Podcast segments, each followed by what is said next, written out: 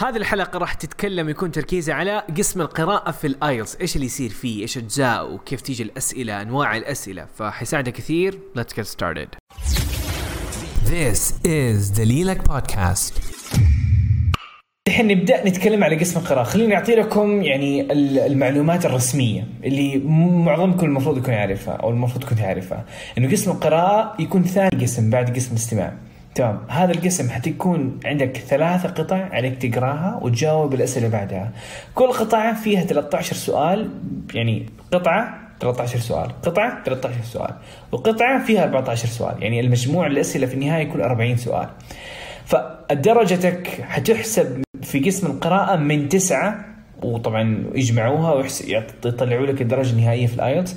يجيبوا ال IELTS الاستماع والقراءة والكتابة يجمعوها يقسموها يحسب المتوسط ففي قسم القراءة يشوف كم عدد الأجوبة الصحيحة اللي جبتها وبناء عليه تحسب درجتك. الأسئلة اللي بتكون قسم القراءة مرة مختلفة. عندك فراغات عندك صح خطأ عندك اختيارات عندك اختيار العناوين عندك يعني الرسوم أنواع أسئلة مرة كثيرة. طيب دحين هذه عبارة عن نبذة سريعة. طيب عبد الرحمن قسم القراءة كيف؟ يعني بدون يعني آه يعني كيف جو الاختبار؟ ف يعني كاش بشكل واضح إنه الاختبار صراحة في تعقيد من ناحية الفوكابلري ومن ناحية طول القطعه القطعة مرة طويلة. والكلام المكتوب في القطعة معقد. يعني أنا دحين مستواي عالي جدا الحمد لله في اللغة لكن I can't understand every single thing. There are at least 10 words 10 كلمات ما أعرف معناهم في كل اختبار. فما بالك إذا لما لما أنا كان مستوى مبتدئ كنت يا دوب فاهم كلمة. فهذا مو معناه ان الاختبار يعني مستحيل أو ما أقدر أختبره، لا هذا معناه إنه في طريقة حل مختلفة. آخر وصراحة اليوم يعني قاعد أستعجل على الموضوع لكن بمعنى آخر قسم القراءة ما راح يتحل بالطريقة اللي إحنا متعودين عليها، إنه نروح نقرأ القطعة، نفهم القطعة 100% بعد ما نفهم القطعة نروح الأسئلة ولما نقرأ الأسئلة نجاوب عليها ونرجع القطعه، هذا الشيء ما راح ينفع، أول حاجة القطعة طويلة صعب إنك تحفظ المعلومات، رقم اثنين القطعة معقدة صعب صعب إنك تفهم المعلومات. ما يمديك تحفظ المعلومات ولا أصلا تفهم المعلومات. ف حتلاقي صعوبة يعني. حتضطر يعني. حتط... أنا صراحة أتذكر أول اختبار تجريبي لي أخذت ساعة واحدة عشان أحل قطعة واحدة. مو ثلاثة قطع. فالموضوع مو عشان أخوفكم الموضوع عشان أقول لكم what's reality إيش الشيء الموجود في أرض الواقع؟ عشان خلينا نكون إيجابيين بواقعية. الأشياء الإيجابية حقول لكم إياها بكرة اللي هي تكنيكات إنه كيف نتعامل مع هذه الظروف. اليوم يوم التعرف إنك تعرف إيش هو قسم القراءة في ال IELTS.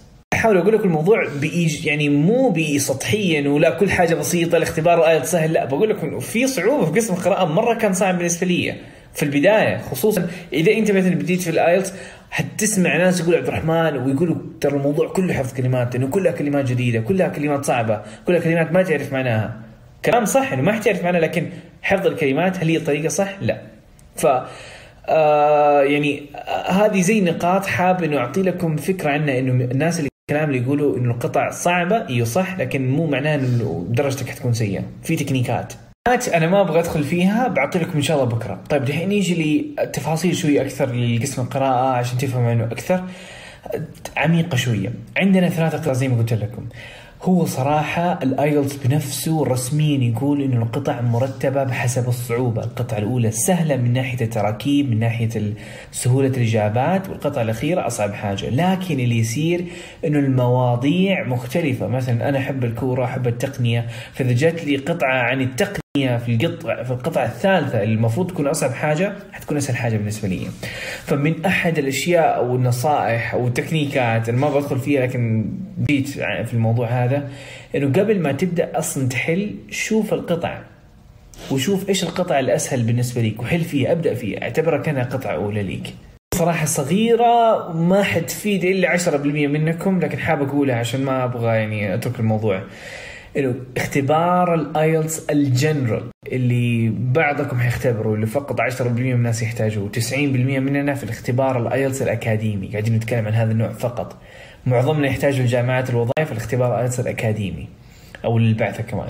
فالاختبار الجنرال بعض الناس يحتاجوا للهجرة للفيزا ال immigration أو بعض الناس بعض الجامعات في السعودية زي جامعة الملك عبد العزيز بيطلبوا الاختبار العام يقول ما تفرق. فالاختبار العام ما عندك ثلاثة قطع عندك خمسة إلى ستة قطع. والقطع صغيرة واللغة حقتها أبسط.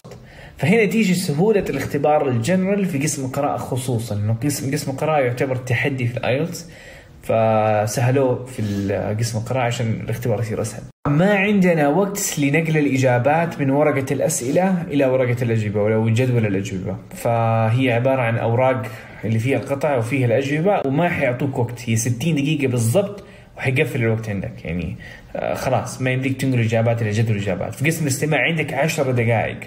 فهذه نقطة لازم يعني بعض الناس يقول إيش يقول؟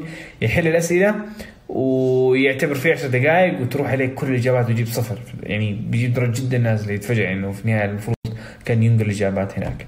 فهذه يعني ما هي صعوبة هي تحدي. قسم القراءة كله كله حرفيا عبارة عن قسم الوقت. إذا وقتك إذا كان عندك ثلاثة ساعات بدل ساعة واحدة بدل ما تجيب الأربعة تجيب ستة في الآيلتس لأنه عندك وقت يمديك تفكر يمديك تطلع المعلومات بالراحة لكن ال IELTS في الاختبار ما حيمديك